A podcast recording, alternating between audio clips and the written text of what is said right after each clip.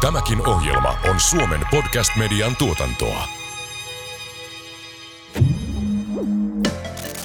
En minä ymmärrä lääkekaavojakaan, mutta silloin kun markkinoilla on lääkkeitä, niin haluan luottaa, että niitä voi turvallisesti käyttää. Ja kun markkinoilla on tekoälytuotteita tai tekoälyllä valmisteisia palveluita, niin niissä olisi myös jonkinlainen luotettavuustaso. Ja siitä tämä säätely lähtee. lähtee.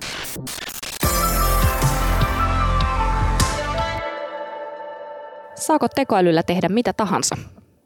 Jos ei saa, kuka piirtää tekoälyteknologioiden kehittämisen ja käytön rajat? Tekoälyn sääntely, se on aiheenamme tässä jaksossa. Tervetuloa mukaan keskusteluun europarlamentaarikko Mia-Petra Kumpulanatri. Kiitos. Ja apulaisprofessori Mika Viljanen Turun yliopistosta. Kiitos. Minä olen Taina Kalliokoski ja kanssani tätä podcastia juontaa Pietari Pikkuaho. Päivää taas.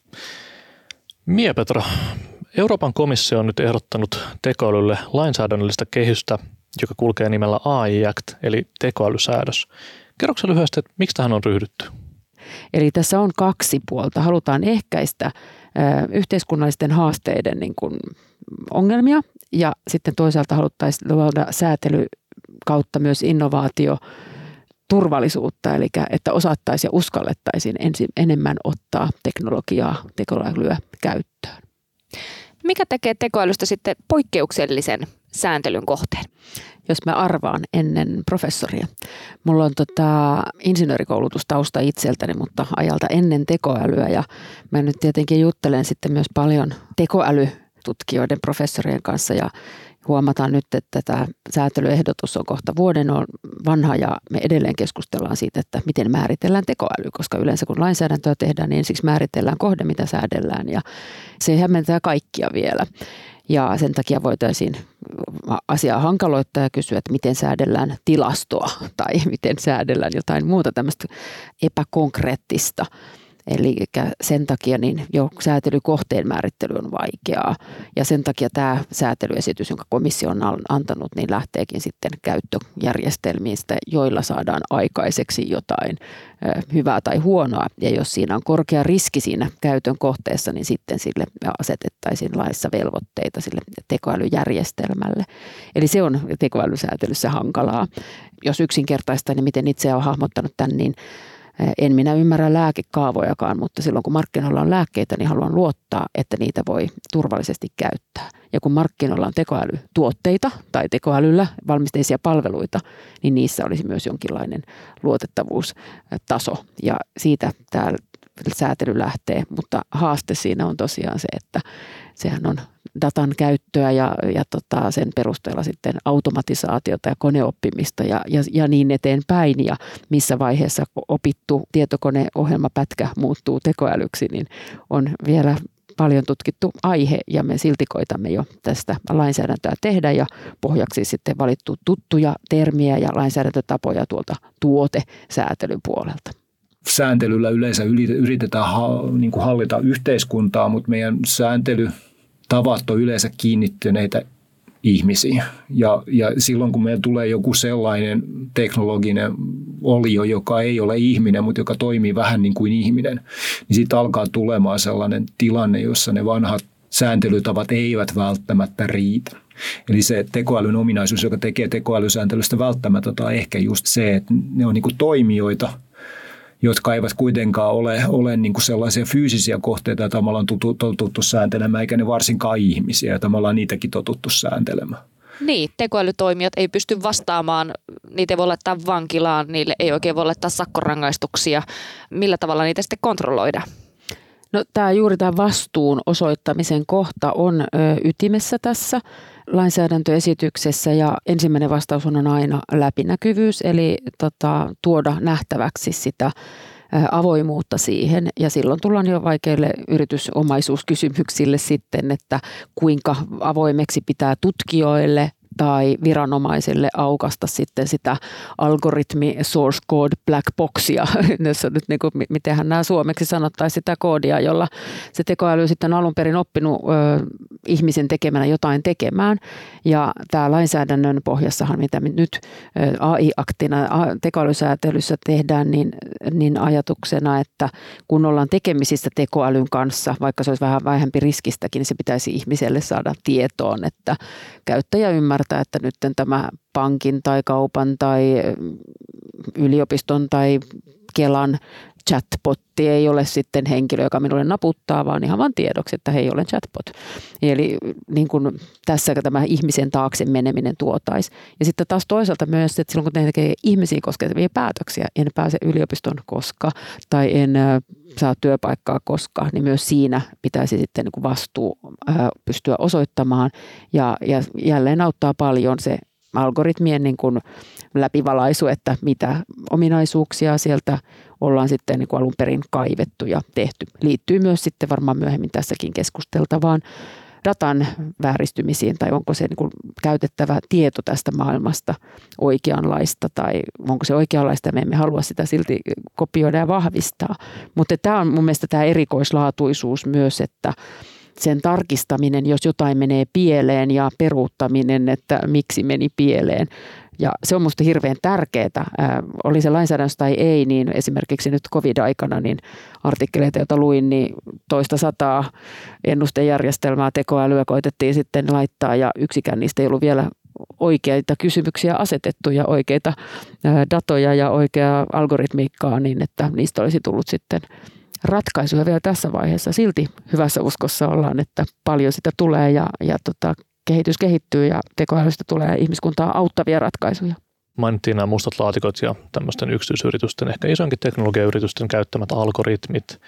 Niin mitä te olette mieltä, minkä verran näitä pitäisi pystyä avaamaan vaikka tutkijoille tai lainsäätäjille, että voidaan varmistaa, ettei siellä kenenkään oikeuksia poljata tai tehdä huonoja päätöksiä tai muuten aiheuteta isoja vinoumia yhteiskuntaa? Tekoäly on vain yksi osanen tätä kokonaista teknologiamaailman pelisääntöjen luomista. Ja siinä ajatus juuri, että kenellä on oikeus päästä dataan ja minkälaista se data on, niin sitä koitetaan avata, koska ollaan nähty myös haasteita siinä, että se on hyvin valtiojohtoista, joka niin ottaa kontrollin meistä yksilöistä, ihmisistä, pk-yrityksistä tiedosta. Ja, ja sitten taas toisaalta niin myös se, että on monopolisoituneet struktuurit sitten kyetä tarjoamaan malleja silloinkin, kun on yhteiskunnan hyvin oleellisista kysymyksistä, kuten terveydenhuollosta vaikka kyse. Ja, ja siksi on ajateltu, että on tärkeää, että datan hallinta demokratisoidaan, eli saadaan ihmisille itsellensä ja, ja tota demokraattiselle järjestelmälle sitä pohjaa. Tätä on niin, kuin niin laaja kysymys, että siihen niin kuin vaikea vastata niin kuin yhdellä kapealla vastauksella, mutta se, että millä me sitten saadaan sitä oikeaksi, niin tämäkin on semmoinen poliittisten lainsäätäjien ja, ja insinöörien välinen keskustelu, koska tuossa lainsäädännössä yksi, yhdessä kohdassa lukee, että datan pitäisi olla ja algoritmien pitäisi olla lähes virheettömiä. Ja, ja moni mulle perustaa, että se on mahdottomuus. Mutta mä itse tykkään vertailla tätä lääketieteeseen, vaikka en ole sen asiantuntija, että niinpähän me nähdään, että rokotteissakin montako sadassa tuhannessa sitten saa enemmän kuin lihassäryn pistoskohtaan. Ja silti tavoite on tehdä virheettömiä lääkkeitä, niin tässä tavoite pitää olla korkealla ja katsoa, mitä sen vastuullisuuden kanssa tehdään. Jos se on tekoälyjärjestelmä, jonka seuraukset voi olla virheistä fataaleja, niin silloinhan sitä ei kovin keppoisesti pidä markkinoille ja käyttöön ottaakaan. Eli vaikka täydellisyys ei olisi mahdollista saavuttaa, niin meidän pitäisi silti pyrkiä siihen. Ja ainakin katsoa, että sitä on peruutettavissa, selitettävissä, valvottavissa, siis tämmöinen verifying ja monitoring niin kuin tehty. Ja siinä on juuri se, että viranomaisilla pitää pystyä olla sitten niin kuin pääsy myös sitten siihen liikesalaisuuksien puolelle ulottuviin järjestelmäosiin. Mä ehkä haluaisin hiukan kyseenalaistaa sitä, että onko tällainen niin läpinäkyvyysparadigma, mikä meillä on nyt aika lujaa lyönyt läpi. Että me ajatellaan, että, että kunhan meillä on läpinäkyvää tekoälyä, niin kaikki asiat ovat hyvin, niin mä, mä, mä itse en oikein usko siihen. Jos mä ajatellaan, että se läpinäkyvyys toimii jonkunnäköisenä sääntelyteknologialla, niin meidän pitäisi olla jotain sellaisia menetelmiä, jotka niin kuin sen läpinäkyvyyden äh, kääntää oikeaksi käyttäytymisvaikutuksiksi. Eli että meillä pitäisi olla kyky käydä esimerkiksi nyt kansalaisyhteiskunnan piirissä sellaista kriittistä keskustelua siitä, että mitä tämä tekoäly on, minkälaiset, minkälaiset sovellukset olisi hyviä. Meillä pitäisi olla jonkunnäköisiä linkkejä esimerkiksi nyt kansanedustuslaitoksiin, jotka voisi käydä sitä läpinäkyvyys tai tuottaa sääntelyä sit sen, sen informaation perusteella, mitä se läpinäkyvyys tuottaa. Ja täytyy sanoa, että ehkä niin kuin mä en ole vielä ainakaan toistaiseksi näitä mekanismeja oikein hirvittävästi niin kuin itse havainnut. Että se on ollut sellaista läpinäkyvyyttä läpinäkyvyyden vuoksi, joka sitten helposti mun mielestä niin, kuin saattaa, saattaa lipsahtaa sinne rituaalisen läpinäkyvyyden puolelle, joka ei sitten teekään tai jolla ei ole niitä sääntelyvaikutuksia, mutta se tuottaa legitimiteettiä sellaiselle järjestelmälle, joka ei välttämättä ole legitiimi. Miten sillä läpinäkyvyydellä pitäisi pyrkiä? Mikä on sen tavallaan läpinäkyvyyttä ajavan tekoälysääntelyn ja tekoälylainsäädännön tavoite? No jos mä ajattelen näin, että miten läpinäkyvä täytyy olla joku rekrytointijärjestelmä, jos sellaista käytettäisiin, tai yliopistojen pääsykokeen jär, niin kuin tekoälyanalyysit sitten niistä kirjoituksista ja, ja tota, mitä on tehty, niin se läpinäkyvyys pitäisi kyllä niin kuin osua siihen niin kuin algoritmin perusteluihin ja sillä lailla hakijat tietää, että tässä käytetään sitten tällaista ja tällaista. Tai missä nyt on aika paljon alkaa olla millimmillä yhdysvaltalaismarkkinoilla on niin kuin työelämän valvonnassa ja, ja tota, tekemisissä, että analysoidaan puhelinmyyjän äänen sävyjä tekoälyavusteisesti, jossa sitten nähdään, että onko hänen, hän pysynyt maltillisena ja ystävällisenä, vaikka sitten asiakaspalaute on tiukkaa ja sitten skoorataan siitä työntekijöitä. Koska nyt tuntuu, että myös maailmankuva on jotenkin se, että kaikki teknologia pitää valjastaa työntekijöiden palkkojen säästämiseen tai niin kuin automatisointi, joka musta sekin on yksi hyvä kysymys, että voisiko maailmassa ratkaista myös muita kuin sitä, että ei tarvitsisi maksaa palkkaa ihmisille, niin tota, siellä on varmasti monta eettistä kysymysjuttua, että onko ok, että työntekijä ei edes tästä tiedä. Eli niin kuin läpiläkyvyyttä voi olla niin kuin monessa kohdassa. Työpaikalla pitäisi voida ehkä sopia, minkälaisia järjestelmiä otetaan käyttöön opiskelijoille, kaikille, joita se tekoäly käsittelee, ohjaa, antaa esimiehille tota, eväitä työn ohjaamiseen, niin se pitäisi olla myös niin kuin käyttökohteen tiedossa. Eli tämä ei ole edes sitä niin kuin insinöörien tietoa, vaan ihan käyttöönoton läpinäkyvyyttä. Mutta mä ajattelen myös tota niin, että puuttuuko meiltä sitten tämmöinen pääsy niihin järjestelmien sisään. Ennen kaikkea nyt Susan Zuboffin ajatuksesta, että ei nämä teknologiat ole vaarallisia, vaan vaarallisia on ne niiden päälle luotavat talousjärjestelmät, jotka nyt jotenkin perustaa itseensä niin monopoleihin ja, ja vain harvoin datamassoihin. Niin näissä mun mielestä pitäisi justiin miettiä sitä, että meillä ei ole niihin pääsyä, jotta me voitaisiin tehdä kunnon analyysiä. Ja sen takia niin tutkijoiden pääsy tietynlaisiin järjestelmäkysymyksiin sisälle on tarpeen. Ja jos mä nyt ajattelen, että meillä on Euroopassa koitettu näitä big tech-säätelyjä tehdä kovasti, että monopolimarkkina ei ole taloudelle isoksi hyväksi, niin kyllähän tämä komission varapuheenjohtaja Vestager hoitaa sekä kilpailumarkkinoita että digisäätelyä. Ja alustasäätelyt, joita hän on esittänyt, niin perustuu aika paljon juuri niihin, mitä ei olla voitu kilpailulainsäädännöllä kiinni tarttua. Ja, ja me ollaan monessa kohdissa sitten nyt katsottu ää, nimenomaisesti sitä, että mikä on näissä se markkinamalli ja tutkijat eivät pääse katsomaan sitä, koska ne mustat laatikot ovat niin tiukkoja. Ja nyt meillä on ensimmäistä kertaa tämä datamarkkinamallista, tämä Data Service Directive, niin siinä on nyt neuvottelussa pöydällä esitys, että pitää aukasta viranomaisille ja tutkijoille myös tätä mustaa laatikkoa. Ja jollei, jollei sitä saada auki, me emme tiedä, miten nämä ehdot toimii, jonka jälkeen me emme voikaan myöskään käydä sitä yhteiskunnallista keskustelua. Ja mun mielestä kannattaa miettiä sitä, että se läpinäkyvyys toimii myöskin niin kuin vaihtoehtona sisällölliselle sääntelylle. Ja nyt tietysti se, mitä, mihin Mia tuossa äsken viittasi, on sisällöllistä sääntelyä. Ja tietysti se niin kuin on tullut ehkä sen läpinäkyvyyden kautta se sisällöllinen sääntely mahdolliseksi ottaa kiinni siitä. Ja se, se tietysti on niin kuin se asia, jota, jolla se, jos, jos meillä on läpinäkyvyyttä, niin meidän pitäisi oikeasti miettiä sitä, että millä se voidaan niin kuin oikeasti kääntää sääntelyvälineeksi. Ja silloin ehkä myöskin niin kuin sitä läpinäkyvyyttä ja sitä mekanismia, jolla sitä läpinäkyvyyttä tuotetaan, niin yrittää työntää sellaisiksi, että ne mahdollistaa sen sääntelytoiminnan myöhemmin. Ja nyt sitten jotenkin musta vaan tuntuu siltä, että esimerkiksi tässä AI-aktissa niin se, se sellainen niin kuin läpinäkyvyys jää ehkä aika rituaaliseksi.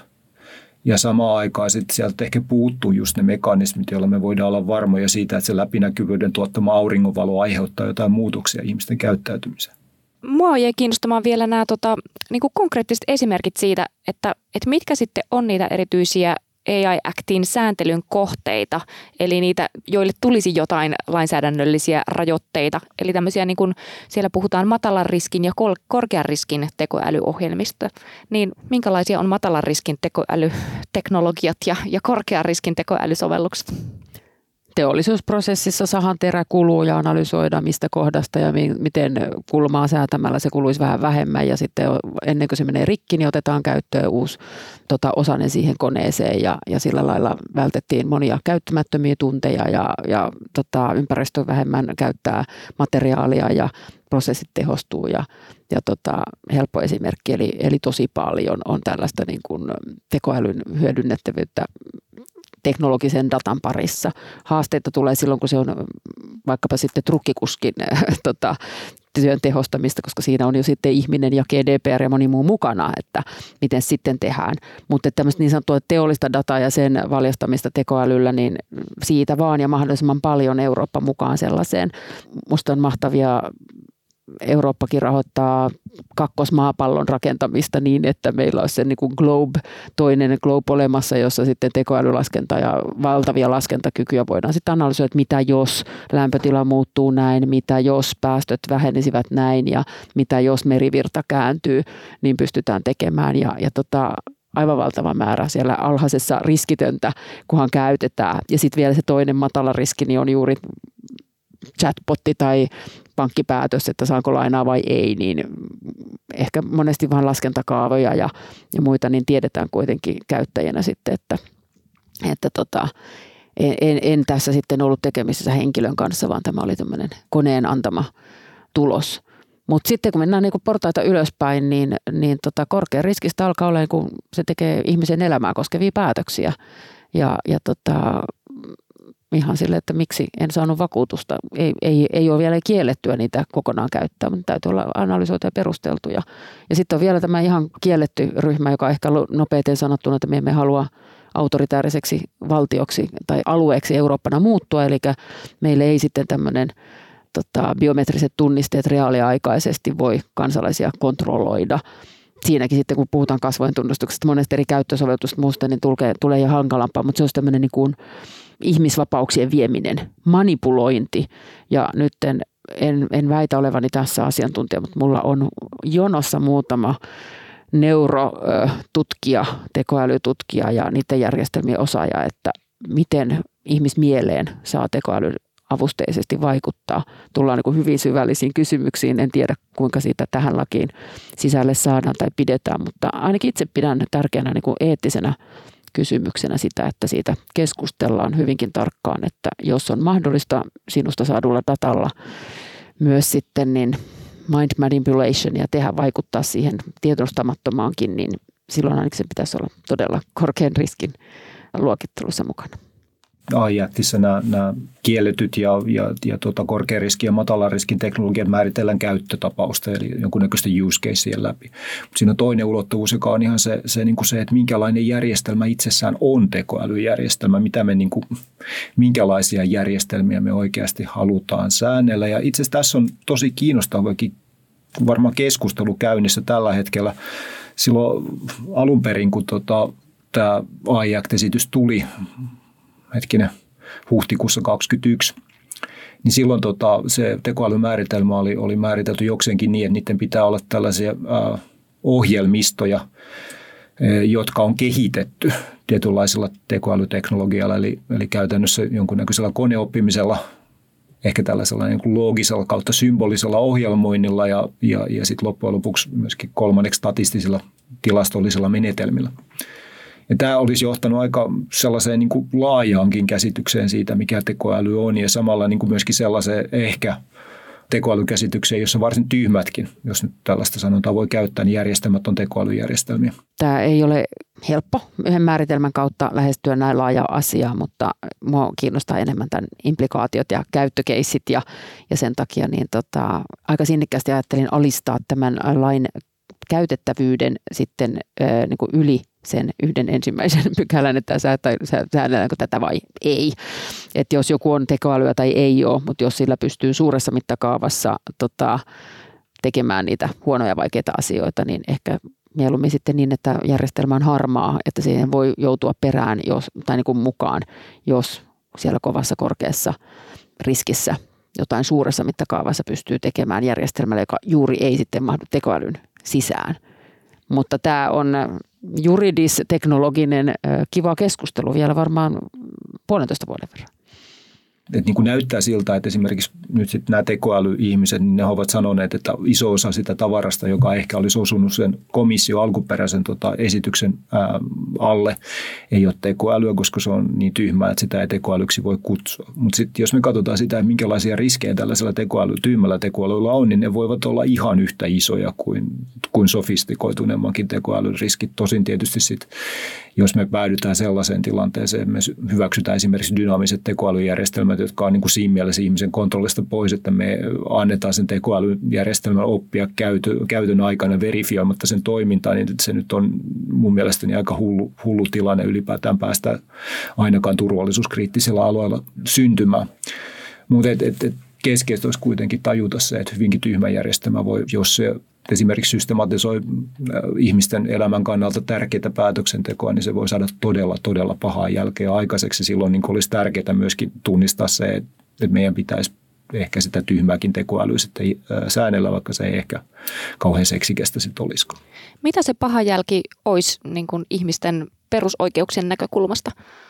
Diskriminointia tekoälyteknologian ikävä puoli on se, että ne systematisoi päätöksentekoa. Että jos meillä on sellainen järjestelmä, joka toimii jatkuvasti kuin kone, kun se tapaa samanlaisen päätöksen, niin jos se on ohjelmoitu väärin tai se koodi on vääränlaista, syrjivää, siinä on vääristömiä eri syistä, mitä ne syyt sitten ovatkaan, niin sit, se tuottaa sitä syrjintää ja, ja, ja, ja huonoja päätöksiä niin kuin massamitassa.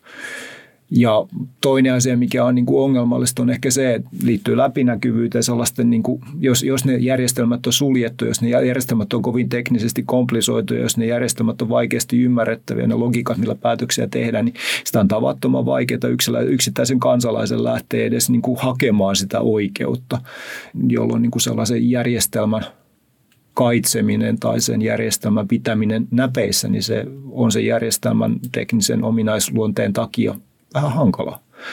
Ja tämä on siis se ongelma, mikä tässä, tässä tekoälyssä varmaan tulee. Monta kertaa esimerkkinä on mietitty juurikin niitä, että jos maailma on ollut vino tietyllä sukunimellä, tietyllä asuinpaikalla, tietyllä ihan värillä, tietyllä harrastuneisuustaustalla tai jollain, niin, niin tota, ei ole ollut vaikka menestyjiä niin paljon, ei ole ollut johtavissa asemassa naisia niin paljon, niin sitten tekoälyn järjestelmät on opettaneet sitten sen massan, massadatan pohjalta, että kun olet ollut NNKYssä, niin todennäköisyys on pienempi päästä kuin NMKYssä, vaikka sinne ei olisi su- syötetty sitä, onko MRS tai MR edessä. Ja, ja tota, sen takia niin juuri tämmöinen niin perusteltavuus sieltä pitäisi pystyä löytämään. Ja en mä usko, että moni meistä haluaisi olla yhteiskunnassa, jossa päätökset olisivat mä en tiedä kasvottomia, me tykätään verojärjestelmistä, jossa ei ole enää kasvoja, vaan niin kuin, mutta että ei, ei voisi niin kuin hakea oikaisua omaan elämänsä koskevaan päätökseen. Ja se on tosi tärkeä perusoikeus, joka meillä on viranomaisia kohti ja sen takia tämä pitää olla tarkka viranomaispäätöksissä ja, ja myös sitten samankaltaisissa pankki, vakuutus, yksityispuolen päätöksissä myös. Niin, ja tämähän on valtava ongelma, koska hyvälaatuisten datasettien kerääminen on aika kallista pitkästi aikaa vievä. Ja mä oon ymmärtänyt, että usein tekoälyjärjestelmät päädytään kouluttamaan aika rajatulla setillä dataa. Ja silloin, jos se tosiaan sattuu edustamaan juurikin näitä olemassa olevia vinoomia, niin silloinhan ne tavallaan niin kuin moninkertaistuu ja järjestelmät päätyy itsessään pitämään olemassa olevia vinoomia voimassa. Mä ainakin jotenkin ajattelen, että tällainen yksi iso juttu, joka näkyy itse asiassa AI Actin siinä rakenteessa on, on, on se, että tekoälyjärjestelmät, niin ne ei ole vain ja ainoastaan yksi algoritmi vaan että ne on aina sellaisia järjestelmiä, varsinkin kun löydään päätöksentekoon kiinni, jotka on yleensä osia isompaa jonkunnäköistä sosioteknistä sommitelmaa, jossa on niin kuin mukana sekä niin kuin tällaisia teknologisia järjestelmiä, mutta myöskin ihmisiä, joskus myöskin varmaan jonkunnäköisiä ihmiskollektiiveja ja ne, ne on ehkä niin kuin jotenkin olisi tärkeää myöskin suhtautua niihin tällaisena niin kuin hyvinkin komplisoituna järjestelminä. Ja silloin niin kuin datalla ohjaaminen, niin me voidaan ehkä sillä data, datan miettimisellä niin ohjata sitä, että minkälaisia algoritmeja me saadaan aikaiseksi, jos meillä on esimerkiksi koneoppivia järjestelmiä. Mutta sitten taas se, että me voidaan kuitenkin huonollakin datalla tehdä säällisiä, säällisiä niin kuin päätöksentekojärjestelmiä, jos me esimerkiksi kerrostetaan sinne päälle joku ihmiskerros, joka monitoroi sitä, mitä tapahtuu, tai jotenkin muuten yritetään siihen dataan liittyviä ongelmia hallita jollain, jollain varmuusjärjestelyllä esimerkiksi. Et sinällään niin kuin se, se sellainen ajatus siitä, että tämä nyt on yksi algoritmi, joka tekee tuolla jotain, niin se on ehkä vähän vääränlainen ajatus ylipäätään siitä, mitä nämä tekoälyjärjestelmät on. Sama voisi ehkä sanoa, että on se tapa, millä se ehkä se Act ylipäätään tekeekin sitä juttua, että ne niin kuin edellyttää tällaisen, siis ainakin mulle sen koko AI Actin keskeinen ydin on, on siinä riskienhallintajärjestelmässä, joka nyt sitten löytyy artiklasta 9, jossa siis edellytetään käytännössä sitä, että näiden AI-järjestelmän kehittäjät niin tunnistaa riskit, joita siitä järjestelmästä saattaa tulla. Sen jälkeen kun on tunnistettu, niin arvioi ne – sen jälkeen siellä on itse asiassa tällainen aika hurjakin, siis sääntelyllisesti hurja kuvio, että siellä pitäisi sitten sen jälkeen pyrkiä poistamaan, vähentämään riskejä. Sitten jos riskejä sen poistamisen ja vähentämisen jälkeen vielä jää jäljelle, niin sen jälkeen niin pitäisi pyrkiä rajoittamaan tai sitten vaikutuksia pitäisi pyrkiä rajoittamaan ja, ja, ja hallitsemaan. Ja itse asiassa tämä kiinnostava juttu tässä koko paketissa on se, että riskit, joita pyritään hallitsemaan, ovat, ovat sellaisia kuin terveys, turvallisuus ja perusoikeusriskejä. Siinä oikeasti niin kuin jotenkin hahmotetaan sitä, että tätä tekoälyjärjestelmää pitäisi just sen oman riskiensä tai sen luomien riskien näkökulmasta lähestyä ja ylipäätään yrittää niin kuin kammeta sellaisella kestävälle pohjalle. Eikö näistä asioista huolehtiminen ole aikaisemmin ollut ei niinkään välttämättä yritysten tehtävä, vaan valtioiden tehtävä huolehtia, että perusoikeudet toteutuvat? Perusoikeuksia turvataan lainsäädännöllä ja nyt sitten juuri koitetaan katsoa, että se myös ulottuu tuonne kybermaailman puolella tapahtuvaan toimintaan. Mun mielestä tekoälystä voidaan tosi pitkään käyttää vielä hyvin sanaa tukiäly ja, ja siihen tämä ehkä pohditaankin, että mun mielestä ei ole tarpeen kieltää rekrytoinnissa, henkilöstöhauissa tukijärjestelmien käyttöön niin kauan kuin, sinne, niin kuin se vaan antaa osviittaa siitä, jos sitten niin kuin huomataan, että meillähän puuttuu täältä eri vähemmistöjä. Me haluamme sen työpaikalle, koska se on todettu myös niin kuin yritysten tulosta parantavan ja, ja toiminnallisuutta ja, ja tällä lailla niin silloin tietomassojen läpikäyminen vaikkapa sitten jollain algoritmille, joka sieltä sitten lähtee ehdottamaan jotain, niin asettautuisi niin kuin näin maallikon ajatuksissa tukiälyksi. Ja kun tässä vielä niin kuin vaaditaan myös tämmöinen human oversight moneen, niin silloin se tarkoittaa sitä. Tässä ehkä ei käyty vielä läpi se, että mitä sitten jos tekee tämmöistä korkean riskin tekoälyä, koska sehän ei oli kieltolaki, tämä on tota, oikeaan kehittelyympäristön käyttöön tarkoitettu laki, niin tota, siinähän on niin kuin ajatuksena, että kun kehittää sitä järjestelmää, niin sitten, tota, ja tietää, että se on siellä korkean siellä sektorilla, niin sitten olisi tota, myös tämmöisiä niin kuin verifiointilaitoksia, jotka pystyisivät sitten tulla siihen kylkeen ja varmistamaan, että siellä on ihmisillä hyvä koulutus ja, ja siellä täällä niin kuin, tota, on pohdittu asioita muita, että yritykset voisivat niin raportoida myös sitä tekemistä, että he tekivät tätä huolella ja oikein. Ja sitten niitä järjestelmiä voitaisiin rekisteröidä jopa EU-tietokanta ja saada tämmöinen tuttu CE-merkintä, turvallinen markkinoilla kuluttajat uskaltavat käyttää. Eli niin kuin luottamuskehikon vahvistaminen on tässä hirveän merkittävää myös. Eli ei ole tarkoitus säädellä EU-sta tekoälyjärjestelmiä pois, vaan luoda kehikko, jossa siellä olisi myös luottamusta ja välttää sitten niitä ylilyöntejä, joita sitten mielellään luetaan vaan muualta kuin EUsta, mutta tota, vasta-argumenttina käytetään, että me säädellään jotain, jota ei ole, ei ole, ja mä en tiedä, kannattaako ihan siellä korkean riskin puolella niin myöskään sitten testata, että meneekö yhteiskunta pilalle tai kuinka paljon eettistä riskiä halutaan sitten tekoälyjärjestelmien kautta ottaa. Että mä luulen, että ollaan sillä lailla fundamentaalisessa säätelyerossa esimerkiksi Yhdysvaltojen kanssa, että siellä tuotteeseen laitetaan virhekäytöstä sitten kunnon rapsut. Jos kuluttaja nyt sitten onnistuu jäämään jää pakastimeen kieli kiinni, niin sitten se pakastimen valmistaja saa siitä miljooni rapsut, kun meillä laitetaan CE-järjestelmän kautta etukäteen turvalliseksi järjestelmä. Uskon, että professori sitä ei mennyt ihan tieteellisesti, lainopillisesti oikein, mutta näin maallikko selitys säätelyjärjestelyn erilaisuuksista ja josta meitä Eurooppa aina sitten vähän nauretaan, että osaatte hyvin säädellä, mutta muualla sitten syntyy innovaatiota, kun siellä ei säätelyllä ohjata sitä innovaatioiden syntyä. Jotenkin minusta mulla on ollut sellainen fiilis, että tästä on niin hyperventtiloitu aika lailla tuolla toimialan puolella siitä, että kuinka kauhea tämä järjestelmä on. Ja, ja aika usein on, on just missattu se, että tässä ei ole kysymys kieltämisestä, vaan tässä on kysymys juurikin sen, sen kehittämis, kehittämisjärjestelyiden sääntelemisestä. Ja ehkä sitten niin mulle toi, voi toi valvonta näyttäytyy siis osittain aika, aika lievänä, koska jos mä nyt olen oikein ymmärtänyt, niin se CE-merkin kiinnittäminen, niin se tapahtuu pääasiassa itsevalvonnan jälkeen ja ne, niiden notifioitujen laitosten toimivalta jää sitten aika pieneksi, joskin mä luulen kyllä, että tästä varmaan syntyy sellainen AI-audit-tyyppinen toimiala, jossa niin kuin erilaiset yritykset sitten sit haluaa, että joku ulkopuolinen taho tulee, tulee niin kuin lainaamaan oman brändinsä, heidän luotettavuutensa parantamiseksi mukaan. Et luulisin, että niitä kyllä sit joku muukin kattelee niiden vehkeiden perään, mutta mut siis lähtökohtaisesti niin tosiaan aika, aika lievää sääntelyä, mistä kuitenkin ollaan tekemässä näillä AI-järjestelmillä. Mitä nyt kansalaisen pitäisi tekoälyn sääntelystä EU-ssa tietää? Mitä te haluaisitte ydinviestiksi sanoa? No kansalaisellahan pitää olla nykypäivässä aika hyvä tämmöinen digilukutaito ja, ja ehkä semmoinen niin medialukutaito, että ymmärtää maailmaa, jossa joku on koodannut sen ja kehittänyt järjestelmän, jolla se auto automaattisesti kohta tuossa ajelee. Ja, ja tota, pizza tulee itsestään semmoisessa boksissa, jossa ei ajaja näy. Mä oon joskus viitannut samaan, kun piti ymmärtää en, elokuvia, että se on ketsuppia eikä verta. Ja nykyään sitten sitä on niin kuin vaikea käyttää, koska se on niin digitaalisesti jo muokattu hyvin oikein näköisesti. Ja, ja samalla lailla meillä on niin kuin kuluttajana turvallisempaa ja yhteiskunnassa helpompi kestää tätä digitalisaatiota, kun ymmärtää pikkasen teknologiaa. Ja, ja sitten tämä säätely tähän päälle, niin silti vaaditaan, koska ei me voida olettaa, että kaikki pystyvät analysoimaan markkinoille, että onko tämä turvallinen ja hyvä ja fiksu.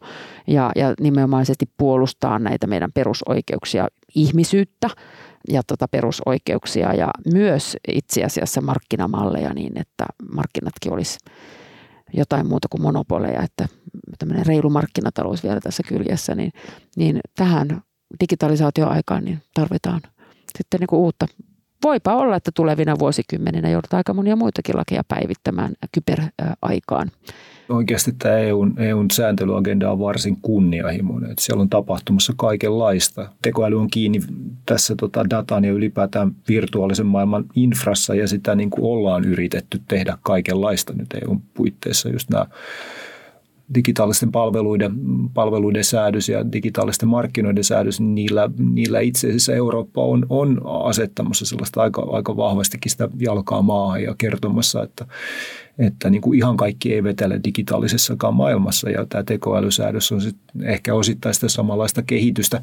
Toimia Petran viittaus siihen, että kansalaiset tarvitsevat kuitenkin tällaista digitaalista lukutaitoa, niin se tuntuu aika osuvalta siinä mielessä, että ehkä me ei voida kuitenkaan tähän ihan täysin luottaa siihen, että se sääntely olisi sellaista, että se poistaisi kaikki ongelmat, mitä tähän digitaaliseen maailmaan liittyy, vaan me joudutaan olemaan aika, aika hereillä sitten siitä, silloinkin, kun se sääntely saadaan aikaiseksi. Osittain myöskin sen takia, että vaikka nämä nykyiset sääntelyt saattaa ollakin aika tällaisia niin kuin aggressiivisia oloisia, niin mä pahoin pelkää, että ne eivät se tavara, mitä tulee ulos, ulos tuolta sit loppujen lopuksi lainsäädäntöprosessin jälkeen, niin ei ole yhtä aggressiivista kuin mitä nämä, nämä esitykset ovat olleet. Kiitos Mia-Petra Kumpula-Natri ja Mika Viljanen, kun olette tullut meidän vieraksi ja keskustelemaan aiheesta. Kiitos, keskustelu varmasti jatkuu. Kiitos.